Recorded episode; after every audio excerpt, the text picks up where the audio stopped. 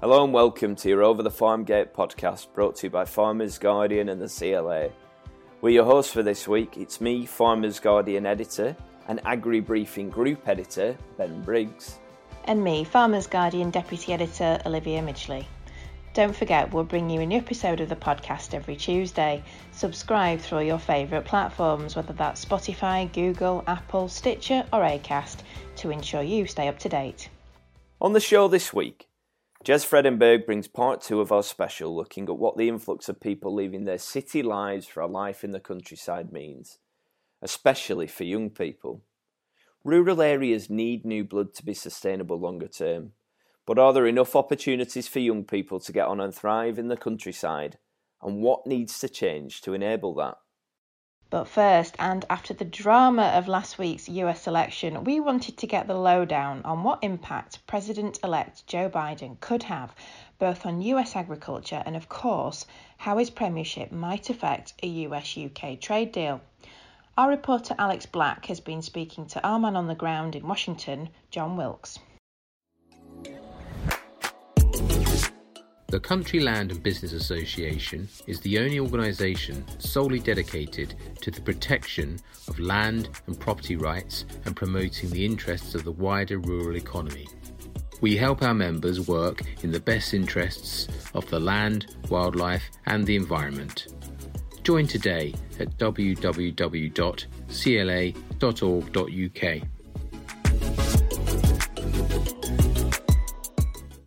we found out on Saturday that Joe Biden's going to be the next president of the United States. Do you want to take me through where we are now with that result? It's been a tumultuous six days. Joe Biden now is lined up to become the next president. There is some litigation going through the courts from the Trump side of things. Whether that will prove successful is a matter of conjecture. Time will only tell on that.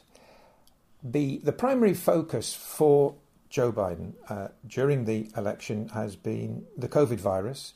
And even as soon as today, he's announcing a 12 person task force which will take the lead on the coronavirus after the inauguration on January the 20th, uh, which is something he, he stressed from the start and maybe something that tipped the election his way was the idea that he was going to tackle the coronavirus. President Trump held the rural areas. Uh, his policy worked there. They supported him in, in great numbers. He ended up with 70 million odd votes altogether in the election. Uh, obviously, Joe Biden's, excuse me, up near 74 million, so he's got a, a good majority. And the rural areas stuck with him. There is a clear rural urban divide in, in the United States. This is something which will take some fixing during the administration uh, in Biden's term. The work will be hard for him in, on the Hill. The Senate is still held by the Republicans after the election, and there is a, a runoff race for the Senate coming up in Georgia on January the 5th. Should the Democrats win the two seats there, that will mean they would tie in the Senate at 50 seats each, with the deciding vote going to the vice president, Kamala Harris. So that's something all eyes have turned to that now. It's almost they've moved on from the uh, re- election result and they've moved on to the contest in Georgia on January the 5th. And you say there that President Trump held the uh, rural areas, but what impact will a Biden presidency have on US agriculture? I think it will be impacted by several, there'll be several things that will impact on it. Joe Biden has pledged to immediately rejoin the Paris Climate Agreement, and that has impl- implication for agriculture, obviously. He talks about providing farmers and ranchers with the tools that they need to implement climate smart practices to help them meet climate goals that they will be setting. There is a commitment, too, from him to revitalise rural economies. Rural broadband is crucial for the rural sector here in the US. President Trump has devoted a lot of time and energy to providing rural broadband or grants towards uh, in getting it installed across the breadth of the United States, particularly during uh, the run up to the election, uh, which maybe helped his helped his case quite a bit. I get uh, emails uh, every day, or we were getting emails every day from USDA saying that there was $10 million going into a county here in one part of the US and $20 million going into a, another area there. And I think altogether about nine over $9 billion has been spent so far. And I think that's something which the Biden administration will continue to do to, to bring the rural areas up, up to speed. Also, I think Biden will, will focus on uh, and enforce antitrust regulation particularly around the meat sector, in, in the chicken and beef side of things, uh, there, has been court cases brought against the, the, chicken side, and I think on the beef side there, there's been some sort of resentment from the beef producers in relation to the margins that some of the packers, the beef packers, were making during the height of the pandemic, and whether there was some element of collusion, I don't know. I mean, eh, there's definitely elements there which the government under Biden will pursue. I think he will try to strengthen the Affordable Care Act, the Health the Health Act here to to try to benefit uh, rural people. That's something which which he will uh, take on, and I think to alleviate racial inequalities, inequities in, in agriculture. This is something which he's talked about that uh, he's determined to to see more uh, diversity and help for you know people in that sense the other thing is is the renew, re, renewable fuel standards. That's an issue in corn country. This is the um, support government support into biotech for the fuel sector. It's something which President Trump, towards the very close to the election, had nearly had a small problem there because he was still granting subsidies to small oil refineries. He changed that towards the end. So I think that is something which will also be a focus is, is renewables for President Biden. A trade deal with the US is really important for the UK government as we head towards Brexit. Former President Barack Obama told us during the debate on Brexit that we'd be at the back of the queue for any trade deal with the US.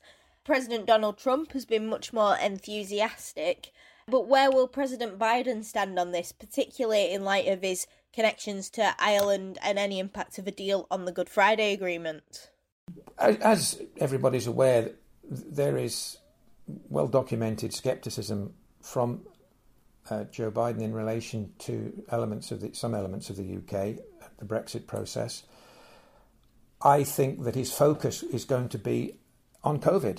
I think that's going to be the, the, the prime focus for him. So, free trade agreements and trade negotiation and things like that maybe will take a back seat in the early stages, the first six, 12 months of his presidency. The Irish caucus has become in the spotlight now, in, in the ag sense that um, Joe Biden is the only ever the second ever Irish Catholic to, to take the role. He's got very strong affinity with Ireland, and I think there will be the sense that Ireland will be the conduit, maybe between the White House and the EU, and also Biden's stance on the EU. He, he sees the EU as, as a very big market for the US, 550 million consumers, and it could be that his administration focuses more on the European Union than the focus would be on the UK. And of course, there's implications for the UK's association with the EU uh, in, in that. I think there's a sense, you know, in Washington, the, the Irish caucus is very strong. They have people in key positions here within government. And um, it's almost like Ireland's the little guy and um, UK's the big guy, and, and people people tend to stand up for the little guy out of inst- instinct. That that's that's maybe how it's viewed here. And the next uh, USDA Ag Secretary, do we know who that's going to be under under the new president? There's a very strong rumor that Heidi Heitkamp the former senator from North Dakota, will be taking that role, Secretary of Agriculture. She lost her seat in 2018. She was a former Democratic senator, for uh, uh, North Dakota. Lost that seat in 2018. She's a good fit. She's a, she'd be a shoe in for this. She was actually nominated by President Trump, or not nominated, she was in the running for the Ag Secretary job back in 2016, which ultimately went to Sonny Perdue. So she offers potential to reach across the aisle.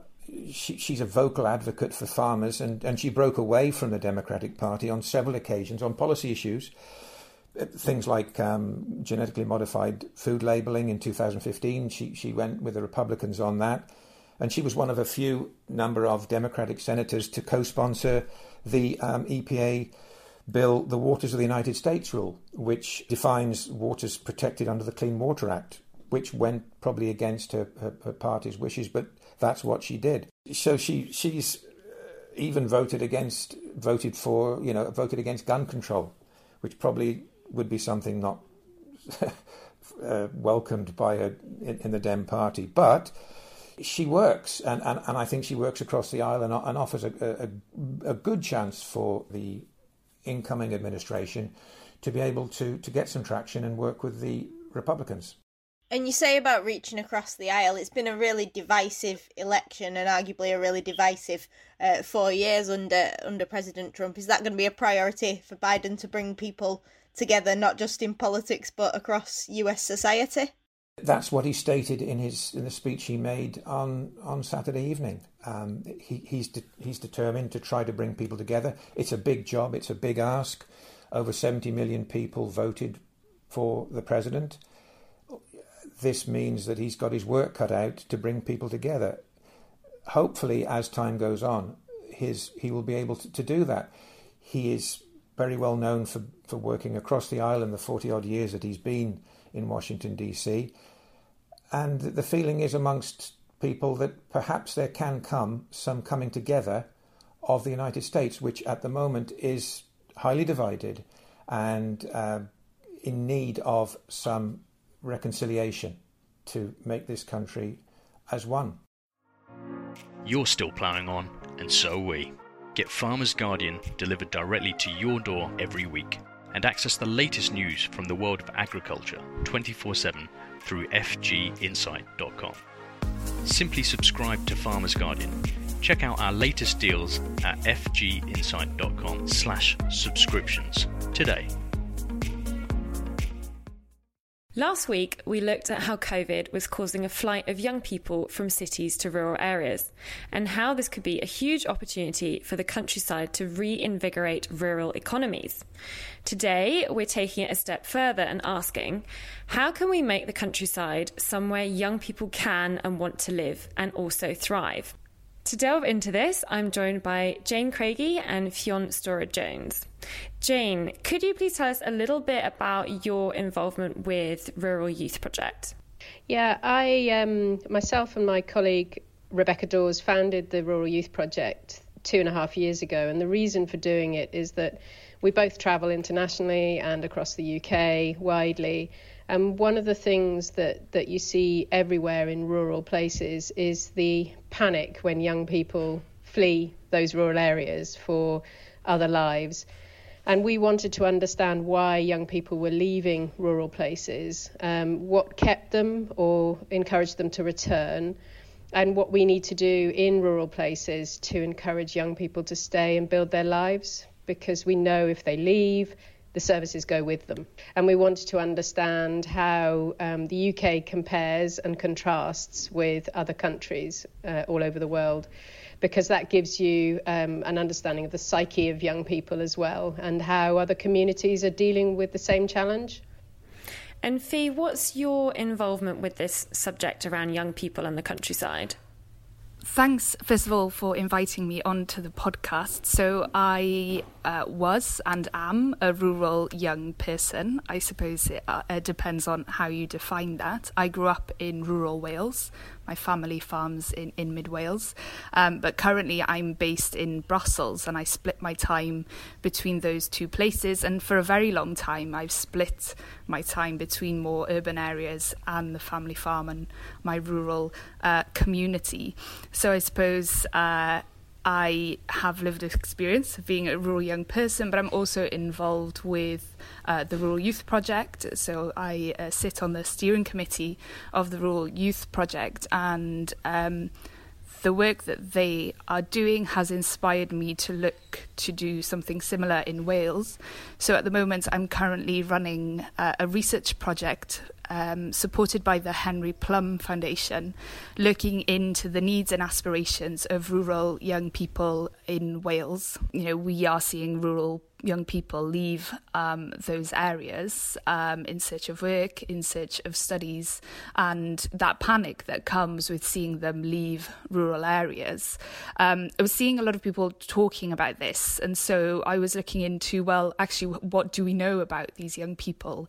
Um, and the the research to date in Wales specifically is is quite fragmented. Um, I've been very lucky to pull experts in to help me to understand the needs of these young people um, and understand what they want to see happen because rural young people are some of the most innovative um, people and they also are full of solutions for these challenges. And so the research is really to gather data, to gather what, what people think, uh, but also to, to ask them what do they want to see change and how they think that change should happen. And I think, Jane, from what I understand, you've already been looking at that as part of the Rural Youth Project. What have you learnt so far from having those conversations with young people about what draws them to the countryside and what they actually want in the countryside? Yeah, it's a great question. I mean, we've we've um, surveyed young people um, throughout the the lifetime of the project for the same reasons that Fee mentioned. You know, there's a lack of information out there about what young people need and want. Um, but we've also brought them together. So one of our core activities is uh, ideas festivals. And that's a great way over three days to really hear and understand what young people feel, believe, and need um, and also to share their frustrations. Um, the reasons that they stay, um, they're actually really positive reasons. The reasons that, that young people stay or return to rural places. And it's driven by something that is fundamental, which is their love of place and the community. So yes, there's often a counter frustration, and Fee will probably explain. You know, when she went back during COVID, um, there's the frustration that returns from being in a place that you know so well, with people that you know so well, and and still being viewed as a young person. But it is that love of place, and um, and with that comes things like responsibility to your family and responsibility maybe to a farm. But it's love that that keeps them there. Um, and they the things that they want to see improved they want to be listened to. So in in our survey work that we've done we routinely come back to a percentage of only 13% of young people feel they they have a say in their local community that needs to change um, because young people are the lifeblood. And that's not just about them being able to earn money and being able to do things because they're physically fit. It's also about the ideas that they bring um, to a community. You know, we can all remember when we were 17, 18, we were going to change the world. We should harness that change the world mentality in rural places because it's those ideas that, that do different, that think different, that makes progress and positive progress. And if you tie that in with the love of place, that's really powerful.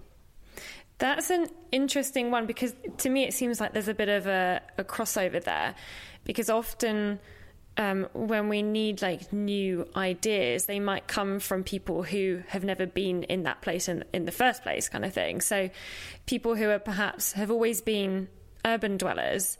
And that's something that we talked about um, from the research last week was that a lot of the people in London, a lot of the young people in London actually want to move out to the countryside. So a lot of them are going to be people who who don't have that love of a particular place and might be coming for the first time somewhere, but they would presumably have like completely different um, ideas and and skills and everything. So how important is it that the countryside is also somewhere that welcomes in people that it hasn't kind of experienced before, possibly, like a real diversity of people? Yeah, I think that's a really good question, Jez, and I think we are going to see that outflow from from the city, um, which, uh, and I think it's a balance. Any community needs balance, doesn't it? It needs a balance of ages, it needs a balance of experiences, it needs a balance of, of income streams. So it's about balance. Um, I was talking to Neil Heseltine, who's chair of the Yorkshire Dales National Park, uh, for a podcast earlier this week, and um, he was saying that they really welcome young people into the Dales from outside and from within, but having you know a proportion, maybe 50-50, of people that understand that landscape, they understand the culture of that community and what makes it the place that it is, it's important to have that foundation of locals because local knowledge, as we know when we travel the world, for example, local knowledge is is is fundamental to that sense of place. Um, but I think there is real power in bringing people in, and that may not necessarily just be to to live; it could be to work. Um, a couple of years ago, we went to the Netherlands, and and they are they view community and uh, urban rural divide in a really positive way. And we went to see a, a, a, communications agency that are based in a rural town, and people come out from the city in the reverse flow to come and work in this fantastic creative agency in the heart of a rural place. Now, I think it's that kind of thinking, so we don't think, you know, it doesn't have to be permanent. Young people can maybe come out to the countryside to work, but go back to their urban homes in the evening. Or it could be that they come out to a rural place to build a life and to build a business. You know, there's so much opportunity for micro businesses when you've got good digital connectivity to flourish in, in local places. And, and I don't think, I think it's really important not to forget that for a young person, a micro business that is generating them £25,000 a year, um, in the overall scheme of the economy, it's small fry. But for their lives, that 15, 20, 25,000 pound income is is really really valuable because it allows them independence and to build their life. Fee, does does a lot of this chime with you and your experience? Definitely, and probably with many of my friends that have moved away from um, the rural area where they grew up, whether that be permanently or, or temporarily. I suppose what I would love to see change, uh, the attitude shift, not that young people are um, abandoning rural areas and moving away from them, but actually that we celebrate that they leave, but we're also supporting them to leave in a way that means that they will come back and with them bring experience and skill from elsewhere. I mean that's that's the thing, you know, what what is really really going to draw like young people back because I mean from my own experience it seems to me that like culture for example is like a massive part of it. The culture in the countryside is very different to the culture in the city and there's just not the diversity and opportunity to to interact often with progressive ideas and people from different backgrounds and things like that in the countryside. So, what I mean, what do you think, Fee? What would draw you back to the countryside? That's such a difficult question uh, to answer, and I suppose it's very personal for, for each individual. That sense of place that Jane mentioned is so massive to me, and we have a word in Welsh, hiraeth, which means you can't translate it uh, exactly, but it's this longing for a place. And I suppose my heart has, has always been and will always be in Wales, but I suppose my brain is is is more um, how do I say this more at the moment interested in learning perhaps about elsewhere always with you know the thought in mind that I would bring those experiences back to Wales. Um, and I suppose it's as our lives evolve, we as individuals want and need different things to to enjoy. I think what we've seen happen again as a result of the pandemic is this opening up of opportunities online. Um, so we're all joining book festivals or uh, gigs online, whether we're living in an urban or a rural area what is perhaps making it more difficult for a lot of rural young people to join those events is digital connectivity. And we know from the research undertaken by the Rural Youth Project that it's simply just not good enough. And so I would say for people to be able to work from home in a rural area, for people to be able to enjoy um, you know, vast opportunities, cultural opportunities online, that digital infrastructure, it, it really is a priority. Yeah, absolutely. I think that's it's absolutely critical, isn't it? Just going back to the whole culture thing though and intellectual side of it, it's like how do we how do we bring that um, you know you talked about your your heart being in the rural but your head being in the urban how how can like rural areas capture that more like intellectual uh, kind of desire of young people what, what do you think can happen then jane maybe that's something you want to come in on as well yeah, I think there's a few things. I think um, in a lot of you're you're absolutely right, Jez. In in rural places, there there's a certain way those communities um, act and behave. There is a culture, and it's a really important question um, because I think a lot of rural communities are very patriarchal. Um, and and actually that's what young people butt against and I think the the current Z generation are particularly you know they have I, I love um, I love that sense of can do that they have. I love the fact that they're grounded in, in, in values and in their sense of purpose, why they are here on this planet. But that's very counterintuitive to a patriarchal society that they want the land to be looked after, that they want to be listened to, and, and that their place is important. So they need freedom, and, and rural communities aren't very free. They're quite restricted in, in their in how they think and how they behave. Not everywhere, but I think as a generality that we've seen with the Rural Youth Project. I think there's a couple of things that we can do. One is to listen you know, to create an environment together where young people feel that they are listened to and older people feel that there's a real value in listening to young people, in teaching them skills that, for example, on the Outer Hebrides, teaching them how to make Harris Tweed because it's such an iconic brand for the Outer Hebrides. So, how do you get that intergenerational len- learning into really um, making that heritage long lasting? Um, same with farms. You know, the heritage of the farm, the history of that family farm is important. So I think working within generations to create that freedom. Um, I think also uh, listening to young people about how they want to communicate what they want from a community, what they want from the place, what is important to them. And, and you'll find that there's a real meeting of minds, that everybody in the community wants to see a communal space that's vibrant and has lots of activities, for example. So I think it's creating that environment where people listen um, there's a real push here in Scotland to get more young people onto boards of organisations and local communities and, and local councils, which I think is absolutely right. But we've got to think about it from the perspective of a, of a young people. A crusty board meeting where you know everybody turns up in their suits and, and they have to be there and you know and there's a formulaic approach to the way that, that that happens that doesn't appeal to a young person so it's thinking about how do you engage them in the way you do things. And one of the really big ones that I think is is important and and part of building what is essential, which is a cool vibe. You know, you talk about the intellectual um, side of things. Um, it's that energy that comes with coolness of doing different that that young people love. And I think a really key way of doing that could could and should be through business.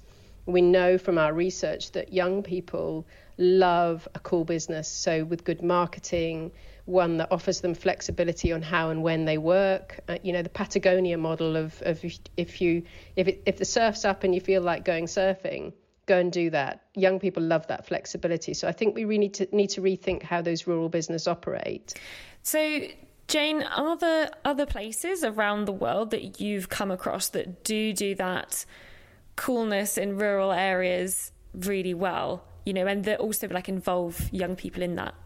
Yeah, there are. Um, I mean, a, a, couple of examples. In, in Finland, they're really good at um, embracing young people, and it's on all sorts of levels. They, they see the community as um, multi age and multi-skilled. One example is is a community where the local council has seen a real need to create uh, housing as a fundamental part of bringing young people back. We know it's an age old problem for young people. They can't afford a house, so they end up living in the, you know, the, the, the dregs of the accommodation that they can find locally. And there's one one little community where they're putting up very small space homes, and it, it, they they're for grannies, they call them, and they're for young people So they, they make them available as rental or purchase, um, and they look super cool. So I think part of it is making the community and the place look and feel cool. And these this modular housing has been a really good part of this. And they give them outdoor space, so gardens. All of these houses have gardens, um, and and there's a vibrant community there that's based on farming and forestry and then giving people good places to live and also making community um, infrastructure available for, for example, micro food businesses helps to create a place for people to do business and to create, you know, cool food products or cool forestry products. So Finland's been really good at it. Um, I know in, in Australia they've had a, a harrowing time rurally and in the outback with bushfires and with drought and they see the key to um, to the future being putting in super fast broadband. So if you want to retain a young person in a community, they will be really imaginative about how they can earn that income. And that could be by being a gaming software developer, or it could be being um, somebody that, that mends Land Rovers, or so it's. It, but it's giving the tools, the wherewithal, the fundamentals for that that that rurality to allow the ideas to blossom and come to life. And, and Fee mentioned earlier broadband, it's absolutely fundamental. You know, 99% of the young people we survey say they cannot live where they do without good broadband. What what would you both say? And I often ask this of people who come on. If you could march into number 10 and say, you know, this is what we really need to happen from government, what would you what would you both be saying that needed to happen? Well, we, we're already starting to push the Scottish government with who, and, and might I add, we've got a very open door. Uh, we've been working with Mairi Gougeon and some of the other ministers in Scotland, and, and we're currently discussing um, emulating what is what happens in New South Wales, where they have a, a, minister for rural youth with a responsibility for rural youth. So I would ask Westminster to mm. replicate what we hope will happen in Scotland um, and have a, a policy for rural youth and a minister that represents rural youth. It's how can you represent a part of our communities if if they don't if there isn't political responsibility for for that policy area. So that's one thing. I think we need to have planning permission that is pro youth it's not just about pro rural, it's about pro youth and understanding what space young people need to live and work. And that could be the combination of a workplace and a living space. It could be the concept of creating rural hubs. And that doesn't, you know, that could be related to planning permission for a business as well. So if you're putting up a new business premises, why not put up four or five new start homes with that in a rural place? That happens urbanly, why can't it happen in a rural place? And then I think there's a really good opportunity to post COVID, but also longer term, startup grants for young people that have something that is really embedded in and wedded to that local community and that local economy. Support them or businesses that will employ young people. Um, give them some tax breaks or startup grants or something that will incentivize that cool business to start to establish and thrive in rural places. Fee, is there anything you wanted to add? I think many would argue that young people are the thread that binds together the fabrics of rural communities, but I'm not sure how the thread will continue to be able to do that unless we perhaps look to change the fabric and how it binds together. And so, in order for rural places to become um, youth friendly or, or, or driven by um, changes that young people want to see happen, we have to have young voices not only heard but delivering change so what's happening in, in Australia is fantastic. We have a commissioner for future generations in Wales, um, and as part of um, her work, she recently called for young people to be working with and in um, the civil service in Wales more directly to bring their expertise to policy making. And I suppose it's about very much youth led decision making and whether I would be um, storming into to number 10, or if I'd be storming in actually also to my local authority, because I think for change to happen, it needs to be happening at all levels. Um, and until young people feel comfortable and able to uh, have an opinion that is co- considered other, um, they have to believe that their voice matters and their voice is heard. And so I might be optimistic, but I think that is where change needs to happen. And of course, your like you said, your research is one one step towards that. So how can people get involved in that fee? So currently we have a survey open. People can find that on my Twitter account, which is Ffion underscore Storrar. And we're also running uh, a series of focus groups. Um, and through the survey, people can uh, choose to um, be part of a focus group. And also, I'd welcome if, if young people want to share any comments or suggestions that they have uh, with me directly uh, through social media as well. I really want this to be research that's kind of owned by young people um, and used by young people. So, um, yeah, I welcome any contributions. Awesome, thank you. And Jane, can people still get involved in Rural Youth Project, and whether they are young people themselves, or whether maybe they're um, they're farmers and landowners who want to do something for young people? What, how can they get involved? Yeah, they definitely can get involved. I mean, we are we're creating all sorts of partnerships with all sorts of organisations all over the world. Um, so it's about creating a, force with a common focus. So anybody that wants to get involved with us, wants access to our research, is very very welcome. For young people themselves, we're just um, we're just completing a, a rural change makers program, and we're hoping to repeat that using the funding that we have, which is from Leader. Um, so if young people want to, try to, to, sign up for the Rural Changemakers program, that will focus on their leadership skills, their activism skills, and enterprise skills. So there's an opportunity there for them. We're running regular ideas cafes where we have maybe a couple of young people who've set up businesses talking about their journey. Uh, so people are very welcome to join that. And then we're hopeful that we will have um, our third Ideas Festival running somewhere in rural Scotland on uh, the 10th of July for three days next year. So fingers crossed that will go ahead. So if anybody wants to um, to to sign up for that, we're hoping that early next year, depending on COVID, we can start to open up um, registrations or applications to come to the Ideas Festival. The website is ruralyouthproject.com, and then on social channels channels we are at RYP 2018. Awesome. All right. Well, thank you both. I think we've got a lot of food for thought there for young people, and let's hope this is the beginning of uh, something more exciting, vibrant, and youthful for rural areas. Well, that's it for this week, and we hope you enjoyed the show. Don't forget to subscribe on your favourite podcast platform to keep notified of all the new episodes of Over the Farm Gate. Until next week, from us at Farmers Guardian and the team at the CLA, thank you for listening. We hope you stay safe and well, and goodbye for now.